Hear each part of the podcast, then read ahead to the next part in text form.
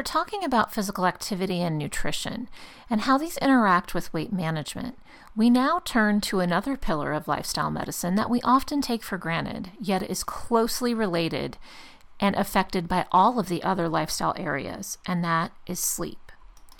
By the end of this module, I hope that you would have gained a basic understanding of sleep, be able to identify the key factors that inhibit sleep, recognize the importance of evidence based information concerning sleep, demonstrate the connection between sleep and health, and recognize ways that sleep can be improved through behavior change. So, what is sleep? Now, while we've all experienced it, it is kind of hard to describe or define for someone. It is officially described as a natural periodic state of rest for the mind and the body, in which the eyes usually close, you usually have a low level of consciousness, and you are completely or partially um, decreased in your body movement and responsiveness to external stimuli. During sleep, the brain in humans and other mammals undergoes a characteristic cycle of brain wave activity that usually includes intervals of dreaming, and we'll talk a little bit about that. Now, researchers in this area have outlined the behavioral criteria that are used to define sleep and distinguish it from other things. For example, a rapidly reversible state of immobility and greatly reduced sensory responsiveness defines it as different from a coma or in other mammals, hibernation. An increased arousal threshold, which means that it takes more noise to be awakened, and there is a decreased responsiveness to other external stimuli. Now, there are also some species specific preferences for both posture and place of sleep. Now, for humans, this is usually in a bed. Now, for other animals, there might be a more specific position, like curling up, like you might see a cat or a dog do, or in other animals having some sort of nest or den that they use for sleep. And there are even behavioral rituals that happen before sleep. For us, we tend to start yawning. For other mammals, there might be circling or nest making.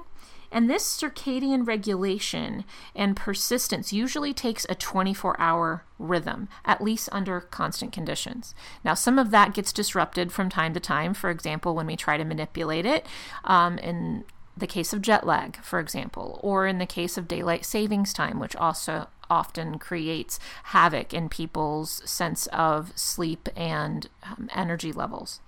But overall, it could be considered a behavior that's highly homeostatically regulated, such that if you lose sleep, you have an increased drive for sleep and a subsequent sleep rebound. Now, not only is the definition and behavioral criteria a little bit complicated, so is the science behind sleep because there's a lot we don't really understand about why it occurs and what happens during the sleep process in regard to various processes in both the brain and the rest of the body. We do know some things that tend to occur. For example, there are arousal centers in the brain that are responsible for your wakefulness. We follow a cycle of repeated wakefulness or arousal and then sleep that's regulated by several processes, which we'll talk about here briefly. So, the arousal centers in the brain are located in the brainstem and the hypothalamus. And these are responsible for keeping the cerebral cortex engaged. And that cerebral cortex is responsible for our consciousness. And the stimulation of those arousal centers happens by the process of neurons in the hypothalamus, which produce orexins, sometimes called hypocretins. Those stimulate the arousal centers.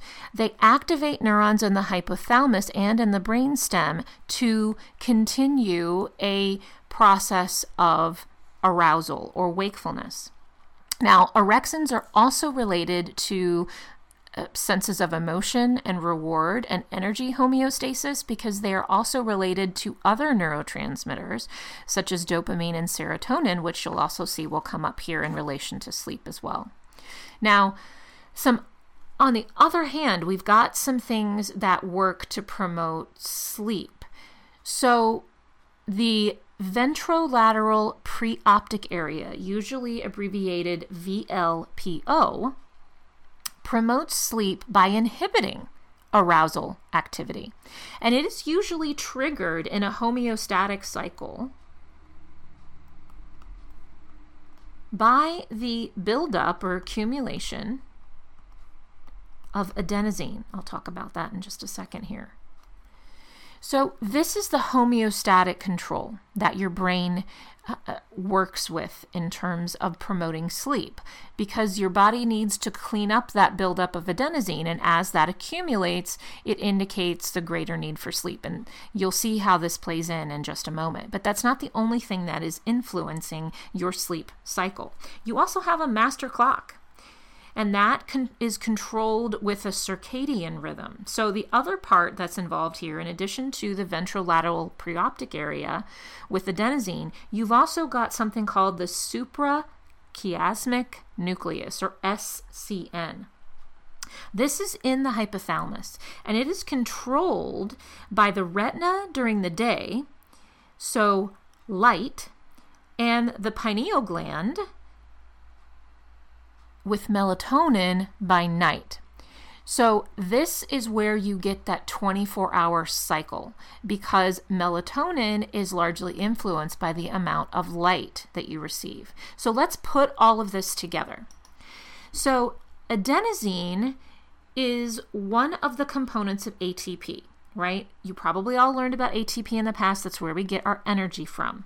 But as ATP is broken down as you use energy during the day, you get a buildup then of that other component, the adenosine component, as you use the different phosphates that are broken off of ATP for energy.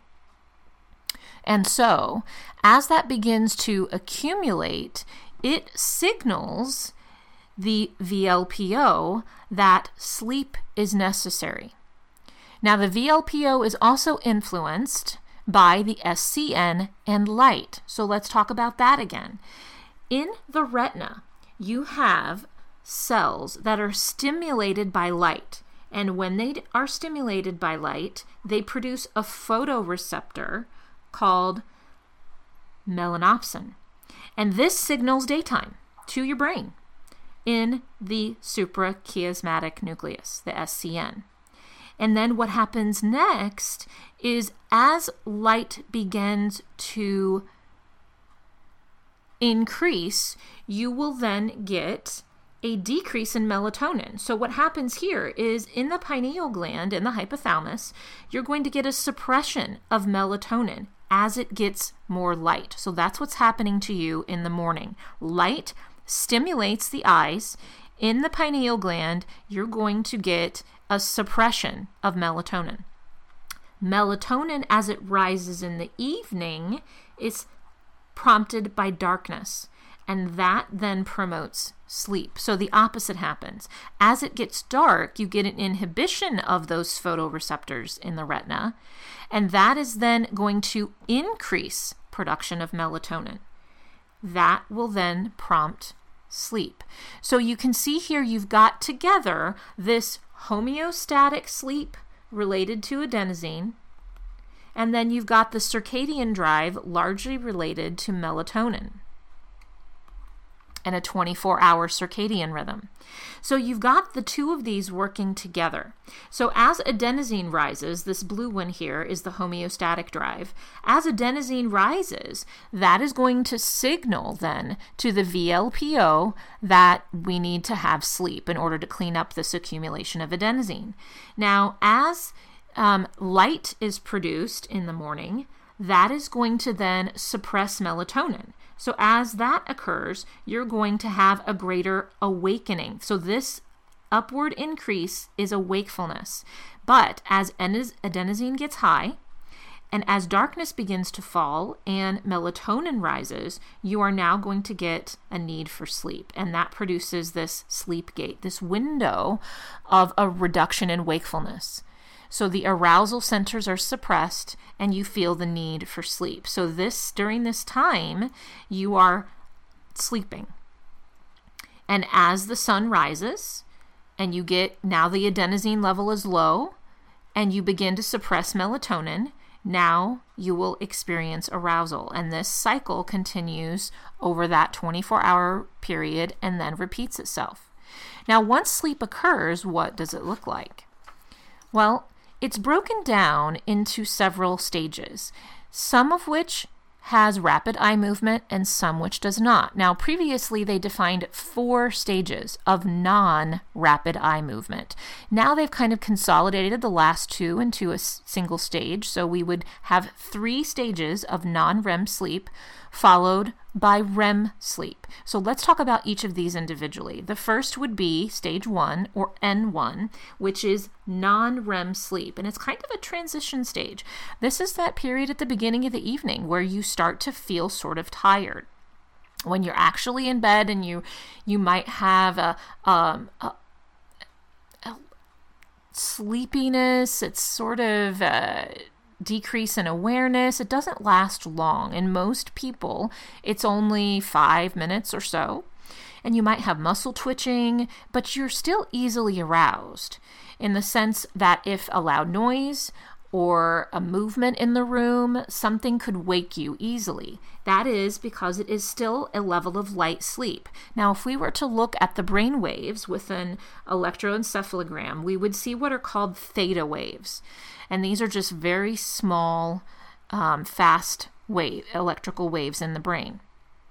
As we move into stage two, it is also non REM sleep, still light sleep. It is actually what makes up the majority of your sleep. Your respiratory rate slows, the heart rate slows, the body temperature begins to drop. It is still light sleep, but it's actually the majority of your total sleep.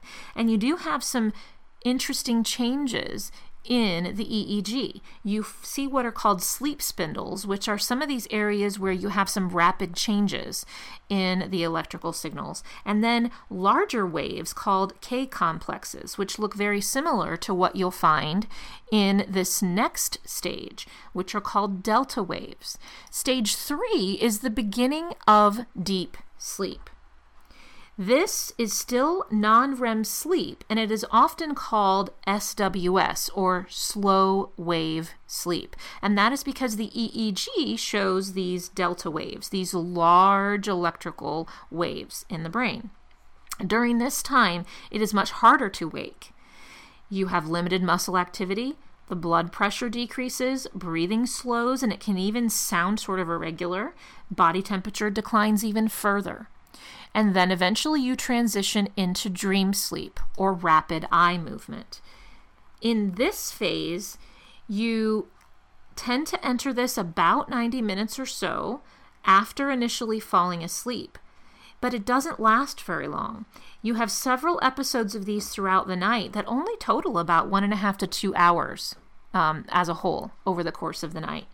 Your heart rate and BP actually increase here and the breathing becomes more rapid, but it's shallow and the muscles are relaxed. During this time, your brain is actually doing quite a bit. You consolidate, process memories, and having REM sleep is important for generating long term memories. Now, these four stages together, considered one sleep cycle, typically happen four to five times over an eight hour period. It's not always linear. It doesn't mean you have to progress from N1, N2, N3 to REM and then back again. But what you will see is there are some unique changes over the course of the night. So, for example, as the night progresses in a typical eight hour period, the REM stages, which are shown here in blue, the REM stages actually get longer and the non REM stages actually get shorter as the night progresses. Sleep also changes over the lifetime. So, over the changes in age, you will see a difference in the amount of time spent in each stage and the time spent awake. So, a couple other terms we haven't talked about just yet are SLO or sleep onset latency. This is the amount of time it takes for you to actually fall asleep. And then, in some cases, during those periods of light sleep, as you transition, you may find that you wake up briefly. And in some cases, people take a little while to fall back asleep after awakening, and that's called WASO, or wake after sleep onset. time spent awake after you've initially fallen asleep for the night. So, what you see here is that in very early life, so infancy, you have a lot of that slow wave sleep. But the slow wave sleep decreases significantly as you get older. What also um, changes is very early in life, it doesn't take long to fall asleep. Um, and you spend less time awake before sleep begins and if you wake up during the night. That time increases with age as well. It takes longer to fall asleep as you get older, and if you happen to wake at night, it may take longer to fall back asleep during the night as well. Now, how much sleep do people actually need? Well, there's really no official national guidelines, not the way that there are for nutrition recommendations or exercise recommendations. So, I'm going to give you a little bit of information from a couple different sources here. The National Institutes of Health suggests that school age children need at least 10 hours, that teenagers need around nine and a half, but a range of nine to 10 is adequate, and that adults ideally need at least seven or up to eight. And unfortunately, in their research, 30% of adults don't even get six hours of sleep. And of high school students, only about a third, less than a third, get more than eight hours of sleep. So, much like our lack of meeting recommendations in exercise and in nutrition, the same is occurring for sleep. Now, if you look at information from the National Sleep Foundation, they actually have more specific age categories. Now, in very, very newborns, very early life, they need 12 to 18 hours of sleep. And then infancy, it decreases a little bit between 3 and 11 months. And then very early childhood, you still need between 11 and 14, depending on age. And then here's where you'll see that meet up with what the NIH said. And that's your school age children, 10 to 11 hours. Teenagers, early adolescents and teenagers, 8.5 to 9.5. And for adults, um, considered 17 or older in this case, at least seven, potentially up to nine, especially for your teenagers there as well. Now, why is sleep so important? Well, the biological basis is largely unknown. I talked a little bit about the regulation with adenosine, the accumulation of that, and that you clean that up as you sleep. You also do a lot of other cleanup in body tissues with sleep.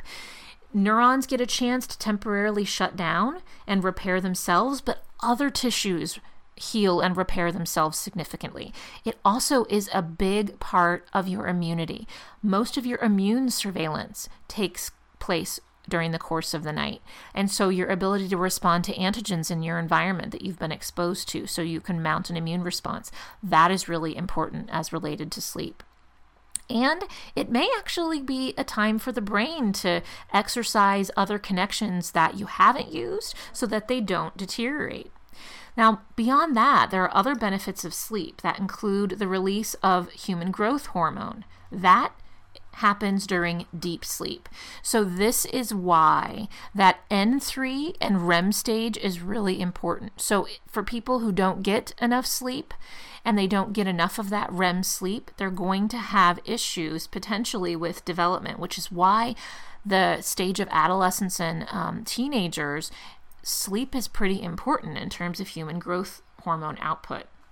You also have other proteins produced during sleep and you're going to get healing, repair, and proteins related to inflammation and fighting inflammation improve memory and learning. Let's go into a little bit more on each of the systems and how they're related to disease because that's what lifestyle medicine is about, right?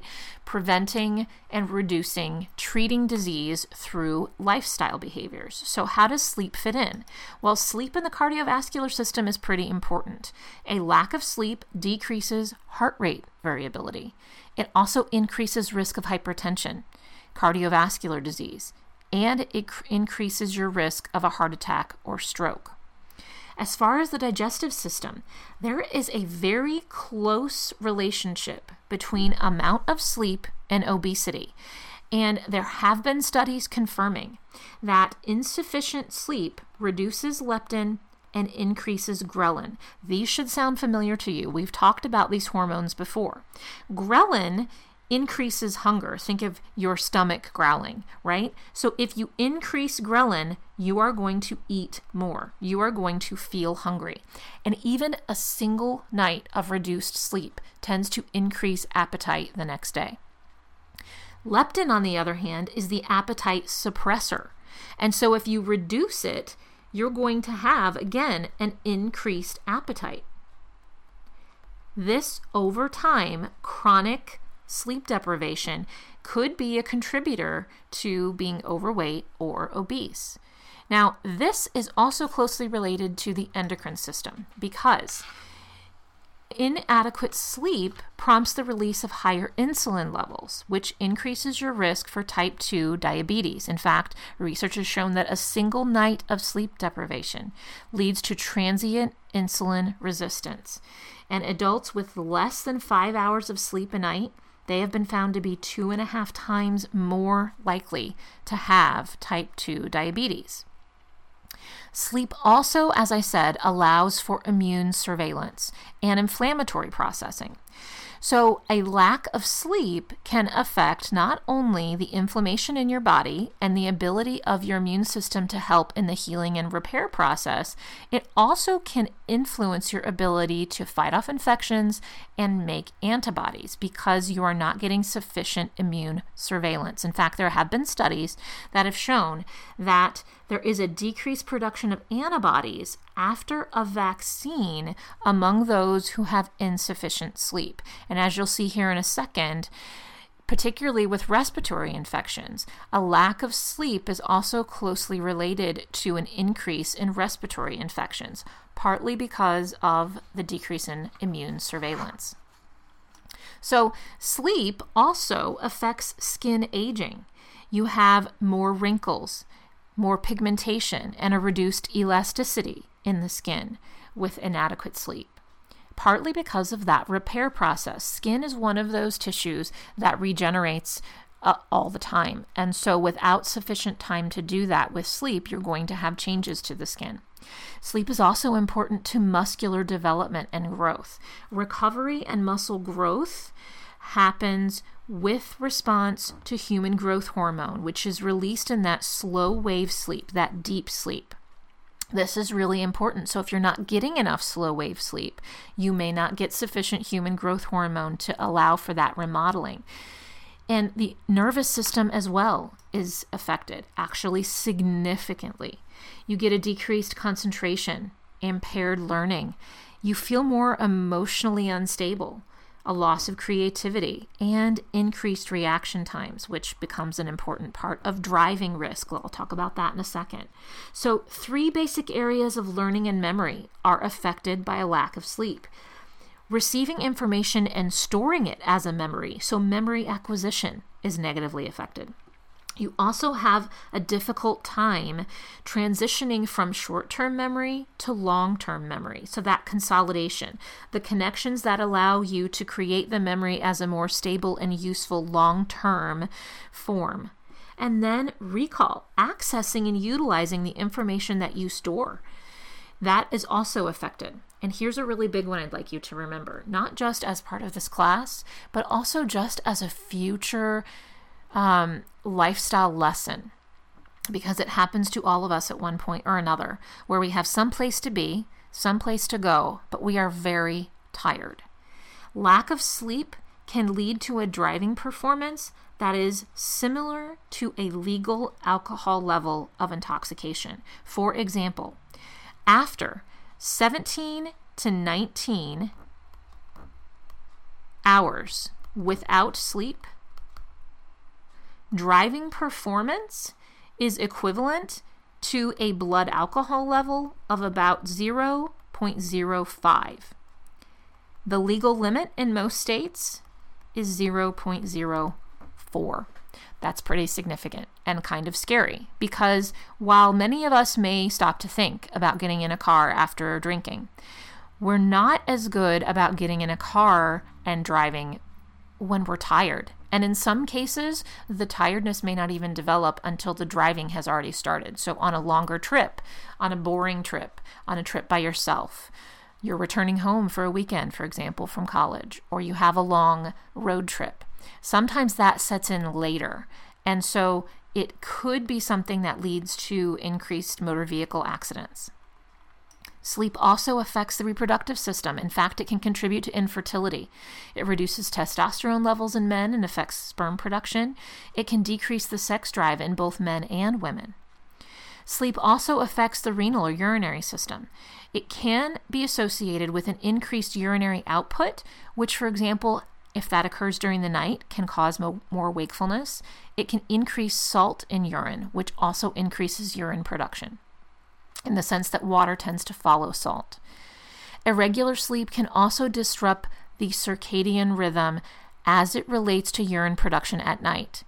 It's also age related. We tend to make more urine at night as we get older, and so that can also disrupt sleep. So there's a two way street here with the urinary system. As I mentioned before, an inadequate level of sleep increases your susceptibility to infections because the immune system's surveillance is affected. In fact, studies have shown that you have a greater incidence of the common cold and influenza if you have inadequate sleep. It also affects more chronic conditions, such as chronic obstructive pulmonary diseases like emphysema.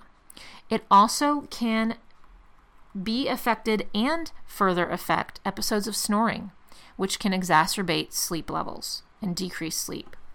And it can affect apnea, sleep apnea, which we'll talk about here in a second, as a sleep disorder. It also affects your bone remodeling. You can get a decreased bone density if you have insufficient sleep, and it may even impact your blood cell development because of the impact on the bone marrow.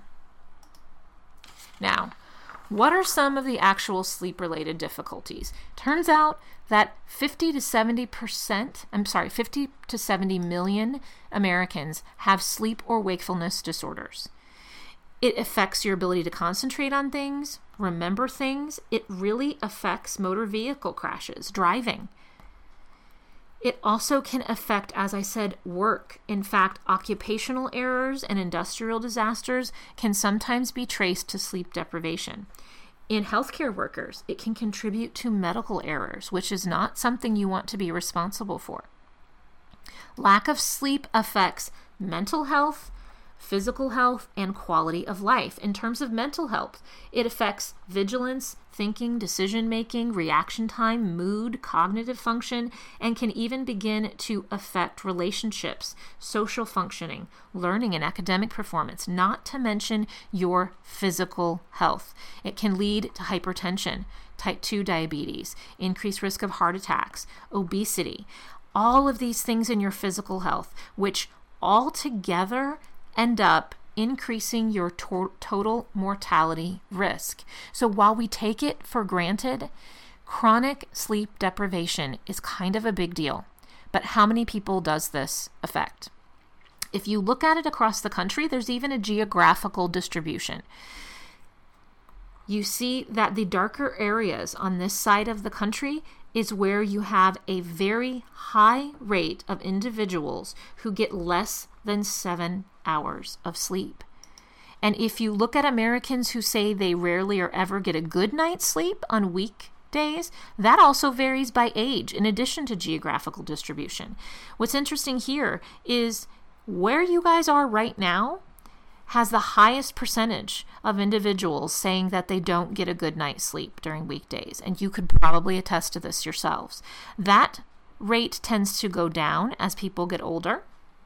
But if we look at US workers who claim that they get less than six hours of sleep a night, that has increased over the last several decades. So if you look at 1990, only about a quarter of Americans said that they got less than six hours of sleep a night. In 2010, it was 30%.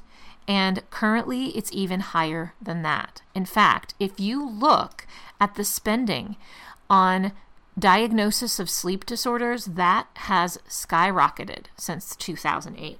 you're seeing that go up, and that's not even the most recent numbers. That has gone up almost 15% in the US. And that also has seen an increase in the medications that have been prescribed for people to address their sleep deprivation. Now, some of what is causing their sleep disturbances can be related to behavior, society, and cultural change. So, for example, we have more shift work than we did before. There are things that contribute to a poor sleep routine. We have a lot more stimulation available entertainment, TV, internet, the ability to stream and binge watch things. You know, it used to be shows were only on certain nights a week. And when that was over, you had to wait a week for the next one. Whereas now we're kind of having an issue with uh, instant gratification. I really want to see what's happening next, or I'm not even aware that how much time has passed on my phone or computer. I mean, it used to be, if you ask parents or grandparents, that after a certain time of night, the TV had uh, like a rainbow pattern. There was no actual signal being broadcast by local stations. And so, what else did you do? You turned the TV off and you went to sleep or read or did some other hobby that didn't include a screen. Now, some people have a defined sleep disorder rather than just being influenced by some of these things. And it does seem to have increased, potentially because of some of these factors I just mentioned.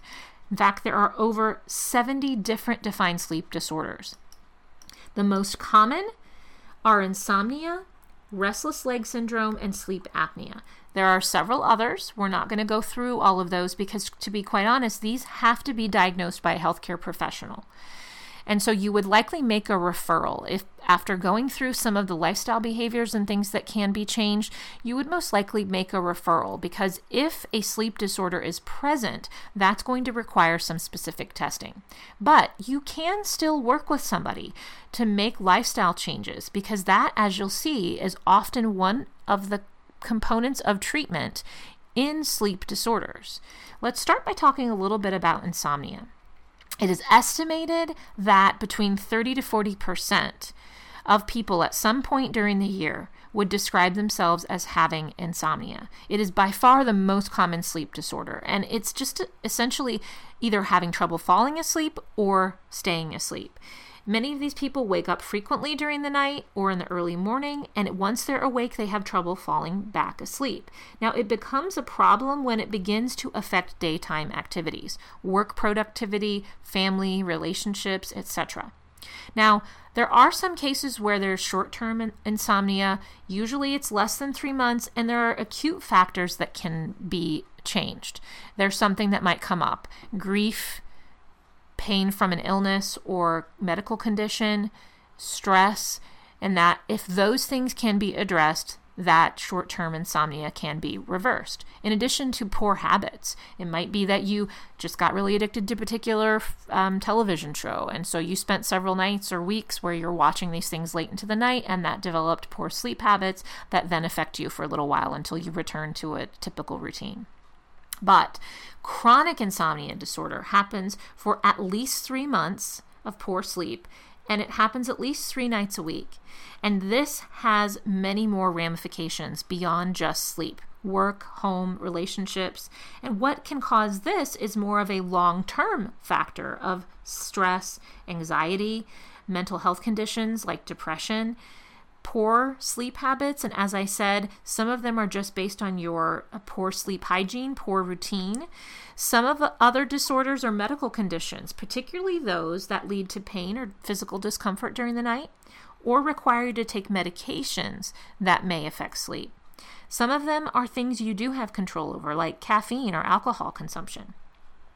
Treatment here is usually done by a person that is trained in cognitive behavioral therapy. Now, there are some other things that can be used with insomnia, but this has been recommended as the first um, treatment option for people with chronic insomnia disorder. And cognitive behavioral therapy happens um, in actually quite a few different conditions. But here, part of the focus is going to be on relaxation techniques to increase that pre bedtime um, relaxation and to control the stimuli, particularly prior to sleep. So, limiting the time on screens, making sure that your place of sleep is set up well, and we'll go through some of these as, uh, um, as well at the end of this lecture. And this, uh, there's a, a term that we'll talk about called sleep hygiene, and this basically has to do with um, making sure that your environment and your behaviors and your timing are all such that they promote healthy sleep. And then for some people who have insomnia, some of the recurring thoughts, sometimes even just obsessing over whether or not they will get a good night's sleep and what of these things are going to affect their sleep, those things have to be dealt with as well so that they don't end up laying in bed thinking about whether they're going to fall asleep, and then that in and of itself creates sleep issues. So, insomnia can be something that can happen at multiple times over life, and in some cases may require professional um, treatment, and in other cases might just be a transient factor that can be addressed with other sleep hygiene factors, which we'll talk about towards the end of this lecture. Another sleep disorder that's relatively common is called restless leg syndrome, often abbreviated RLS, also sometimes called Willis Ekbom syndrome. About 10% of US adults would say that they have this, and sometimes they're not even aware of it. Um, it is considered a neurological sensory motor disorder, and it's even hard for people to describe. It is um, usually in the lower extremities, the legs and the feet, and it usually produces an uncontrollable urge to move their legs. Sometimes people would describe a burning, tingling, prickly sensation, and some people don't even know how to describe it. They just know they need to move their legs. It often causes them to do excessive circular or rhythmic leg movements, and that can provide some relief, but unfortunately, it tends to come back once they are at rest again, sitting or laying down. The issue is that it can delay, d- delay and disrupt sleep. In fact, if someone does manage to fall asleep, it can continue to occur and wake them up. And in that case, it has a different name. It's called periodic leg movement of sleep, or PLMS. And when this occurs, it could cause them to wake up and they don't even realize why. They just know that all of a sudden now they're awake. It tends to happen more often in later life. Middle aged and older adults suffer from it the most. And there does seem to be a genetic component, in other words, a family history. There are some things that can contribute to it that aren't genetically related, though. Kidney failure seems to be related to it. Some nerve disorders, um, for example, nerve damage, particularly with diabetes, can contribute to restless leg syndrome. Certain vitamin and iron deficiencies can relate to that, and some medications can increase the likelihood of restless leg syndrome, particularly certain antidepressants. Treatment is partly lifestyle related.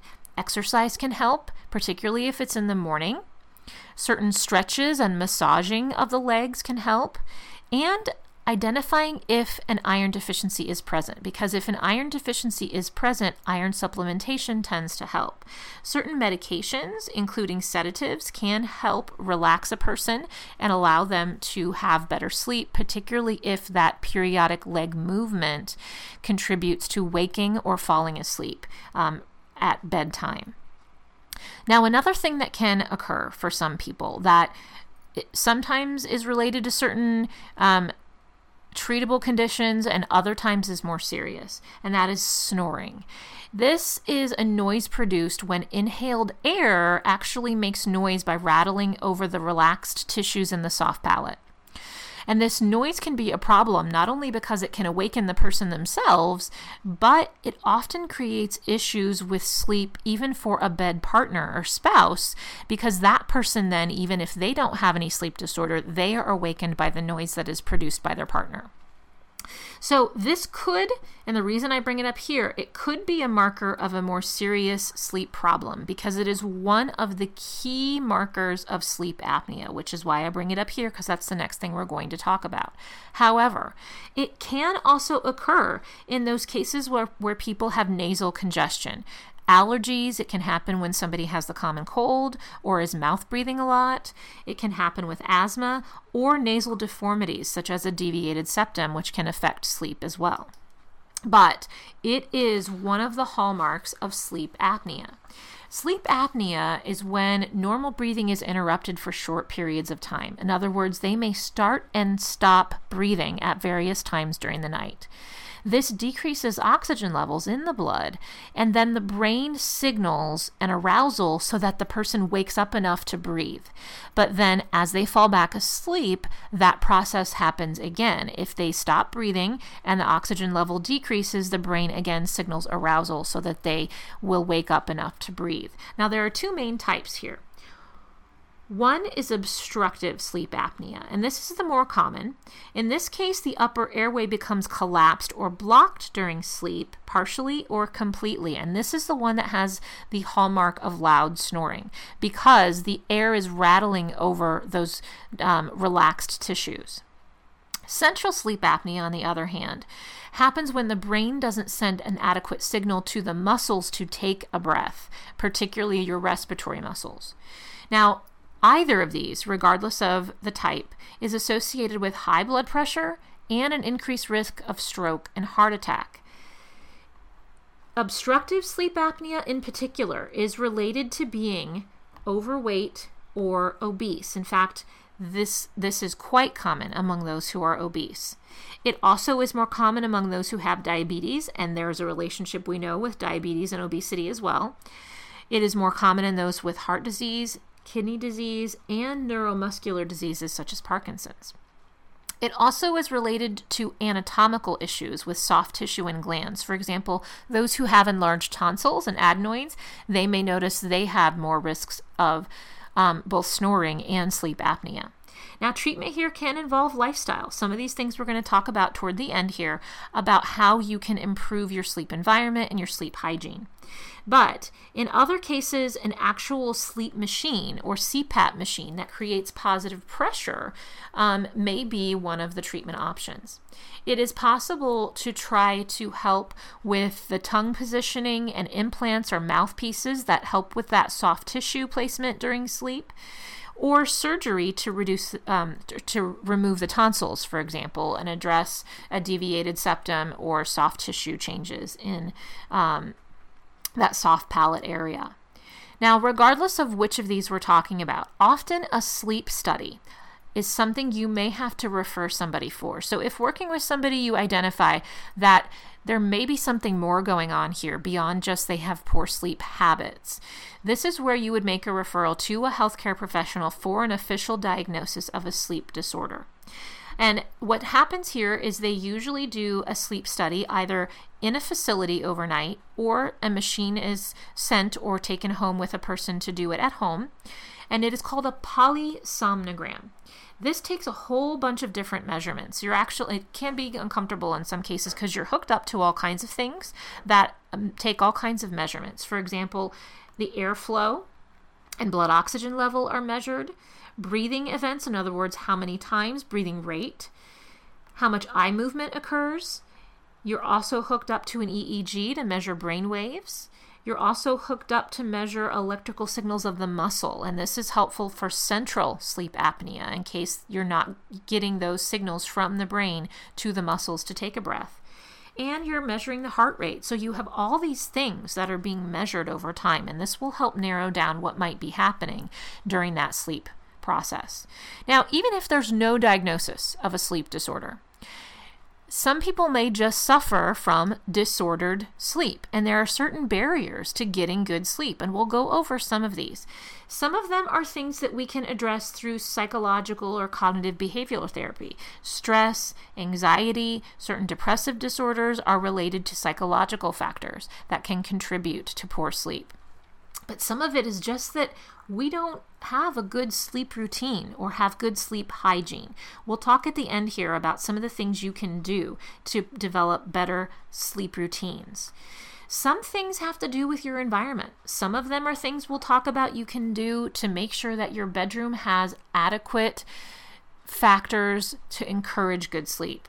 Some of them are internal that you may need a physician's help to address. For example, pain or medical conditions or the result of medications. Even thyroid problems can also contribute to disturbances to sleep.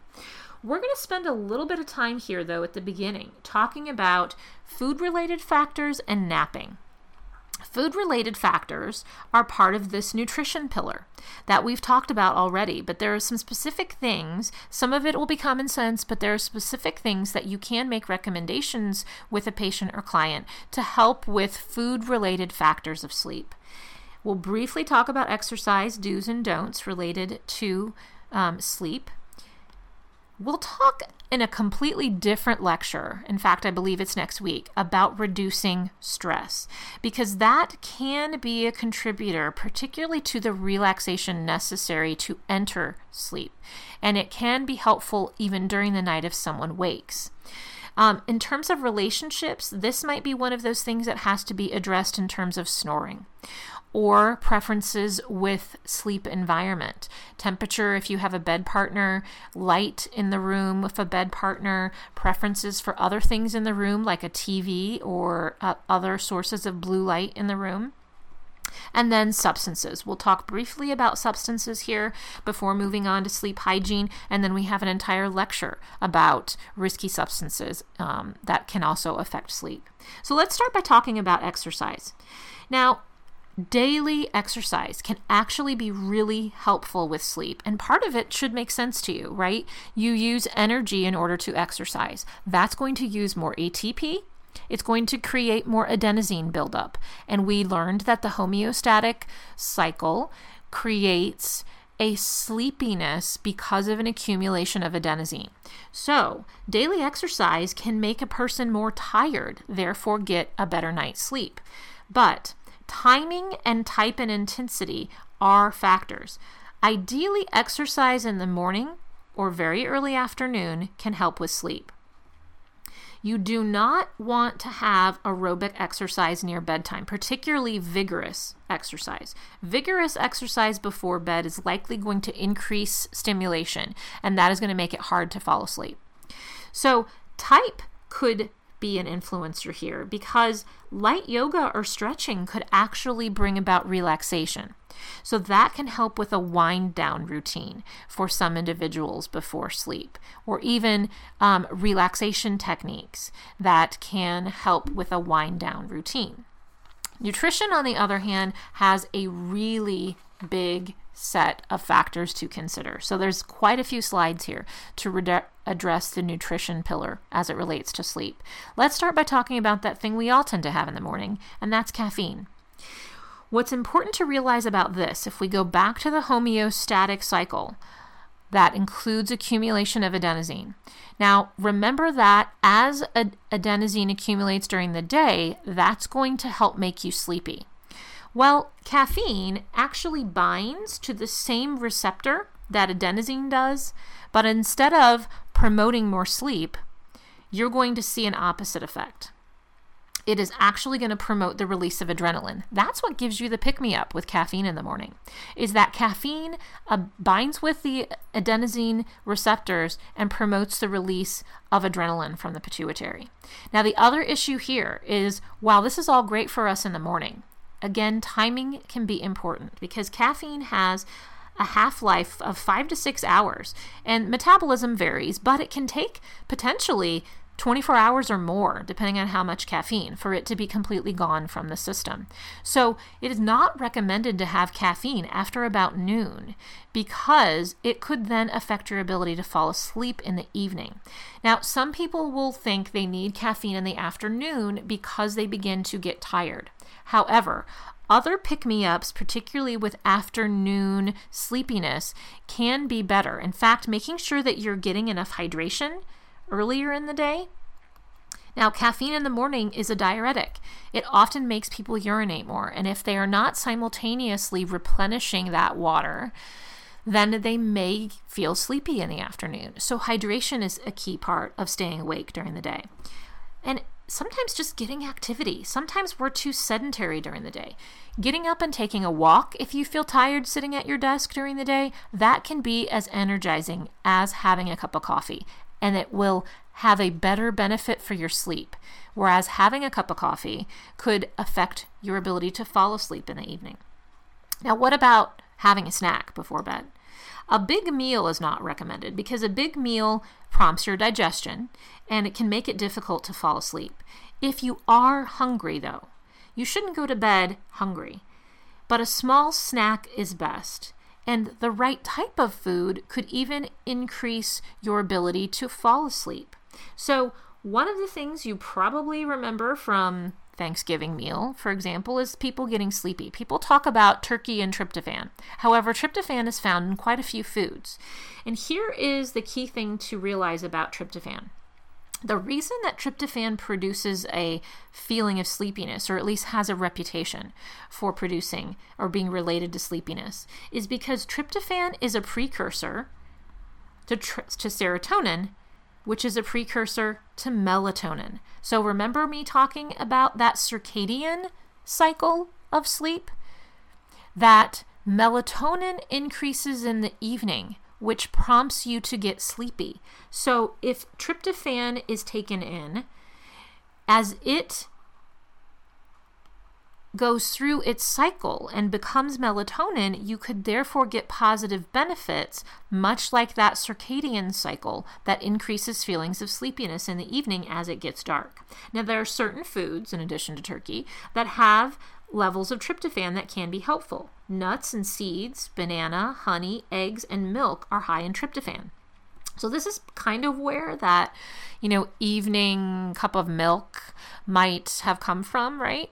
That warm milk might help you feel sleepy. Well, there are other foods that can help with that as well. For example, calcium and magnesium, almonds and bananas that can also play a role in helping you feel sleepy.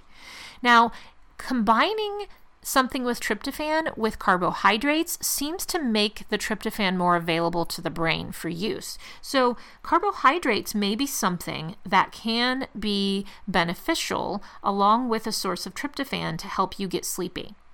Now, carbohydrates obviously found in all kinds of things fruits, vegetables, whole grains. But there are some sources of both melatonin and carbohydrates that can be helpful. For example, cherries have been shown to be a natural source of melatonin, in addition to having just a little bit of carb in the form of sugar. What you don't want to do, however, is try to take a shortcut with a processed version. For example, don't drink sweetened cherry juice before going to bed. An unsweetened cherry juice or tart cherry juice might be okay if you're not just going to eat the whole food cherry version. But that has been shown in um, research to potentially increase the melatonin levels and may enhance your sleep quality. What about other types of foods? High fat foods, in addition to causing weight gain, can disrupt sleep cycles, partly because, much like proteins, fat digestion just takes longer. And that can also potentially translate into bathroom trips, particularly really greasy meals. Now, there's sort of a, a way that you can make some of this work. While protein does um, have a longer time to digest. Certain types of proteins, for example, those related to ones that have tryptophan, for example, almonds, along with a carb here might be beneficial. Let's look a little bit more at beverages. What about an evening beverage? Some people say, oh, you know, I'd like to have a warm beverage at night. That sort of relaxes me.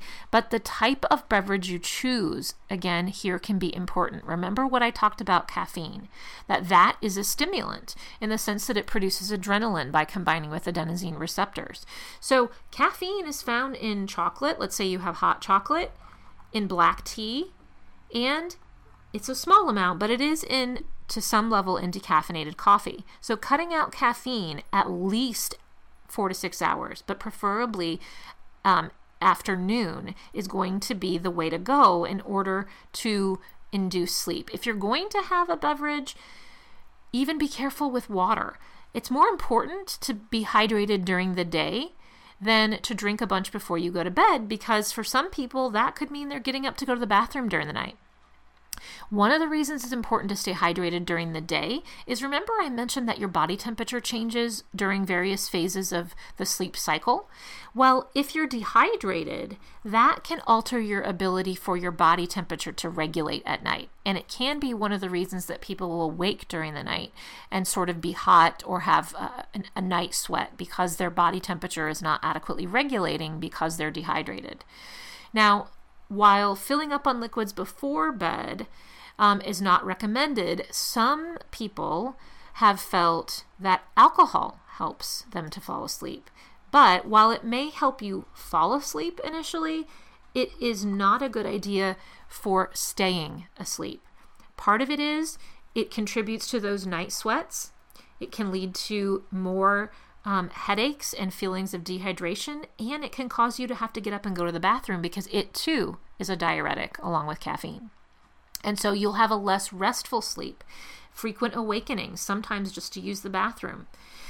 And it, this is another one, just like with caffeine. Ideally, avoid alcohol four to six hours before bedtime. So rather than having your glass of wine to relax in the evening, you know, watching TV, have your glass of wine with dinner. Think of the Mediterranean diet. They have a glass of ra- red wine with their meal, for example. What about smoking? Well, smoking in general is bad, and we're going to have a whole lecture talking about both alcohol and smoking. Nicotine is a stimulant and it's going to have similar effects to caffeine. So, ideally, you should not be smoking at all. But if that's a habit that you'd like to stop and you just haven't yet, at least if you can limit smoking before bed and not smoke in the middle of the night, eh, you know, people will tell you that they they smoke because it relaxes them. So, doing that in the middle of the night to relax might be thought to be beneficial, but it actually could make it more and more difficult to go back to sleep because it would be a stimulant. Some people will try to resort to over the counter remedies to go to sleep. Certain pain relievers, weight loss pills, and diuretics, cold medications, they can actually have caffeine in them. So check labels of those over the counter non prescription drugs. They may even try to use certain over the counter remedies meant to increase sleep, like antihistamines. Some pain relievers also have an antihistamine that produces drowsiness. So it's recommended to talk to your doctor about this before trying to self medicate. There are some natural remedies that some people claim will be beneficial for them. For example, if you're going to have tea, make it an herbal tea.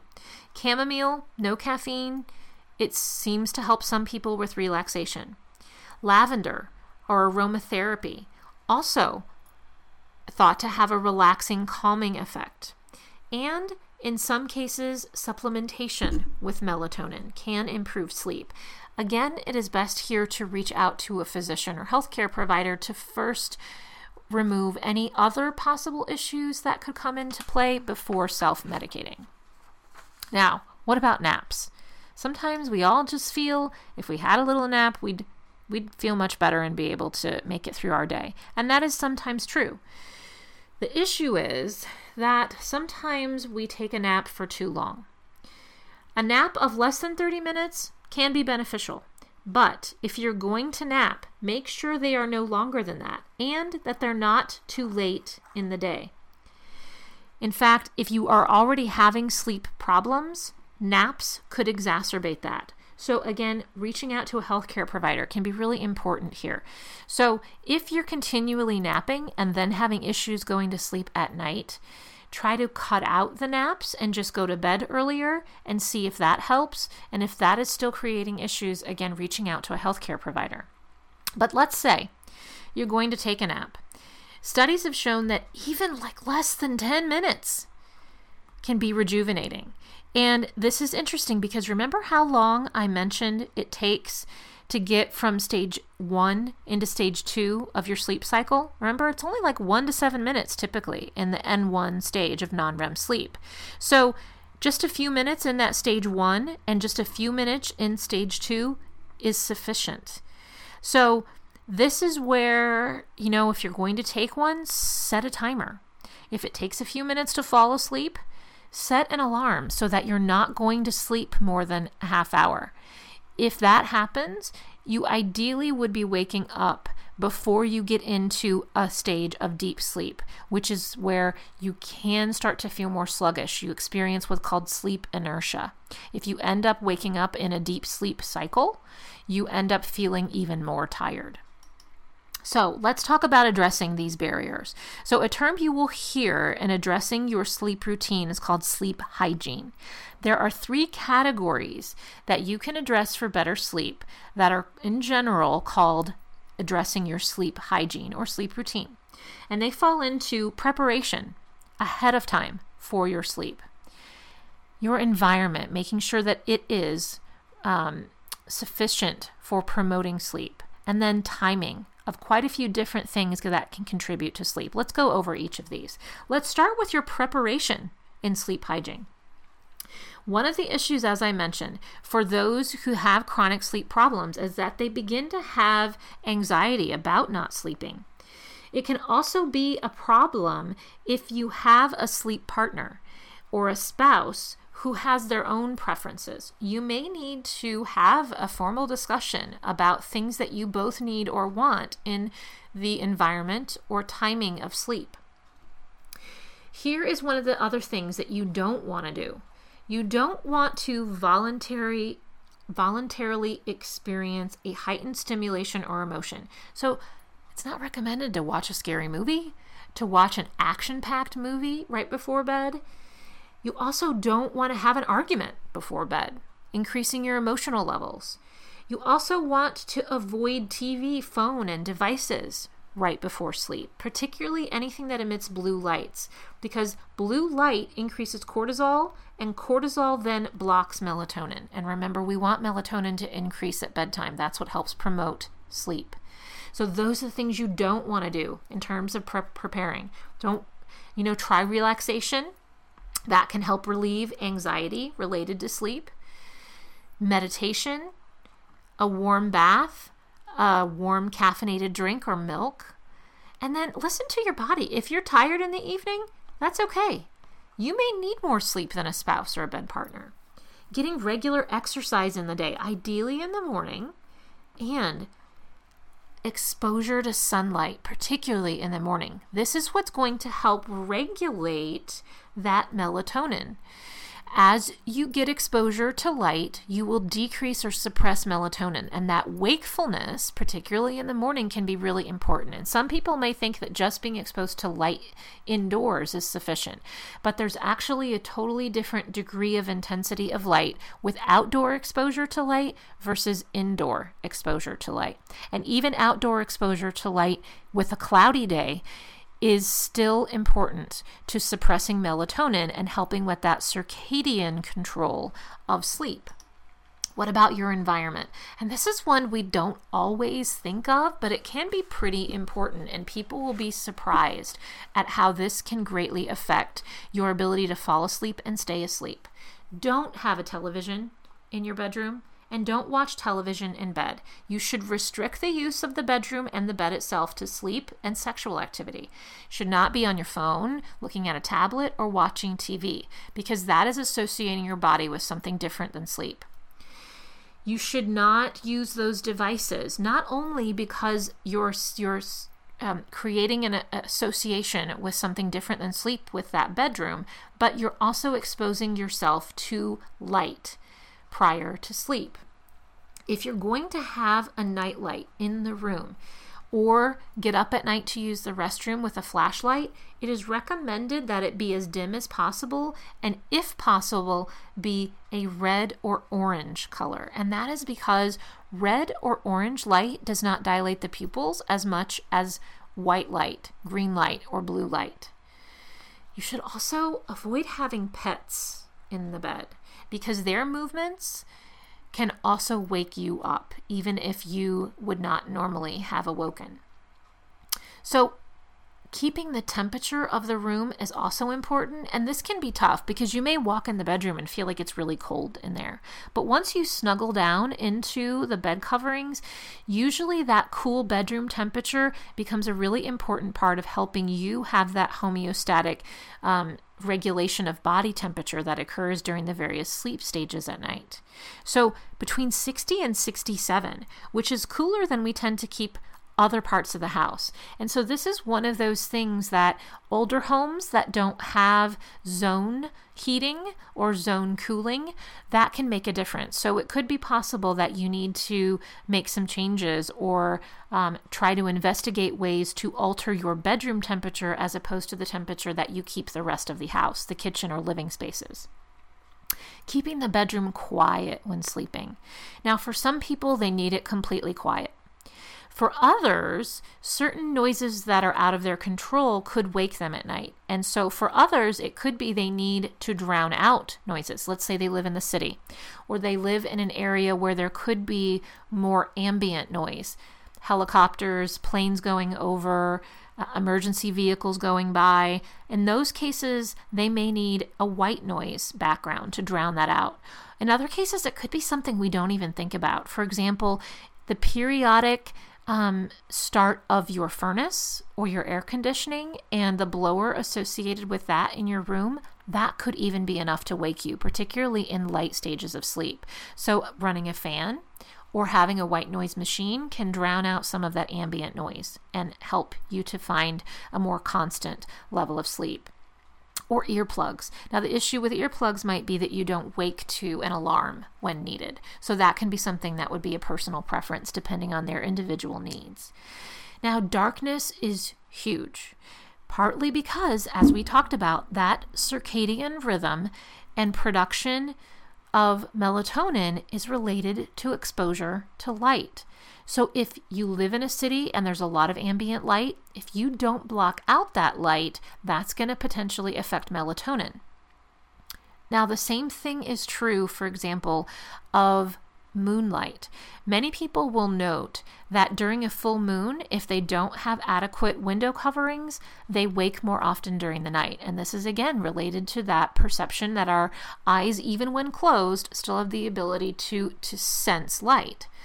So, blackout curtains or using an eye mask can actually be really helpful and can be useful for regulating that melatonin and circadian cycle keeping your feet and hands warm.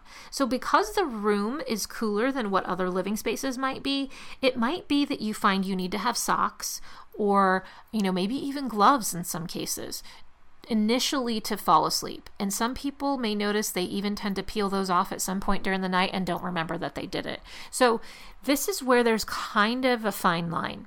You need to be warm enough under those bed coverings to fall asleep, but you want the ambient temperature to be cool enough to support those body temperature changes that you go through at the various stages of sleep. So, what about timing? I mentioned already if you're going to take daytime naps, they need to be less than 30 minutes. Don't do vigorous exercise before bed. Don't have an argument or have increased emotion. Watch stimulating things on TV. In fact, don't use any type of screen before bed.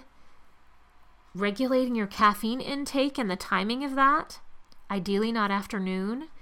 Don't use alcohol or other sleep aids to help you sleep. And timing of your meal. Ideally, eat your meal two to three hours before you tend to go to sleep, and more than that if necessary. If you're going to eat, have a small snack. We talked about some of the good options that might even help with sleep. Don't try sleeping pills, particularly if they're somebody else's, if you're going through a short period of insomnia. That might be something to take up with a healthcare provider or addressing other sleep hygiene areas.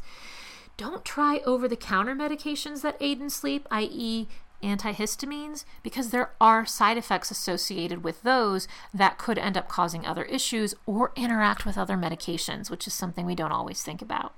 So, here's one that not everybody likes to do trying to go to bed and get up at the same time. Many people from when we were small can't wait for the weekend to sleep in. But research indicates that it is actually better for your sleep wake cycle if you have a consistent bedtime and wake up time every day of the week. And what this might mean is that on the weekends or on the weekdays, you just have to move things up.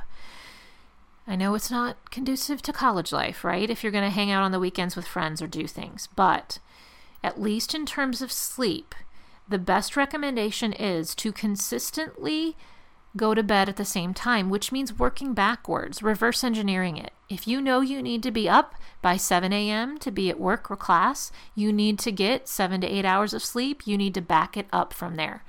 So if you need to be up by 7, you should ideally be going to bed no earlier or no later than 11 p.m.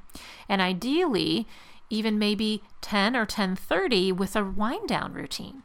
For example, you could have the lights as dim as possible for that hour or so before bed. Do some relaxation. do some reading, put on relaxing music, put on some aromatherapy with lavender, have a cup of decaffeinated herbal tea or chamomile tea. So, there are things you could do to really enhance your sleep routine, but it requires some commitment to backing things up half an hour or an hour before you want to be asleep so that you're going to get that full seven to eight hours of sleep.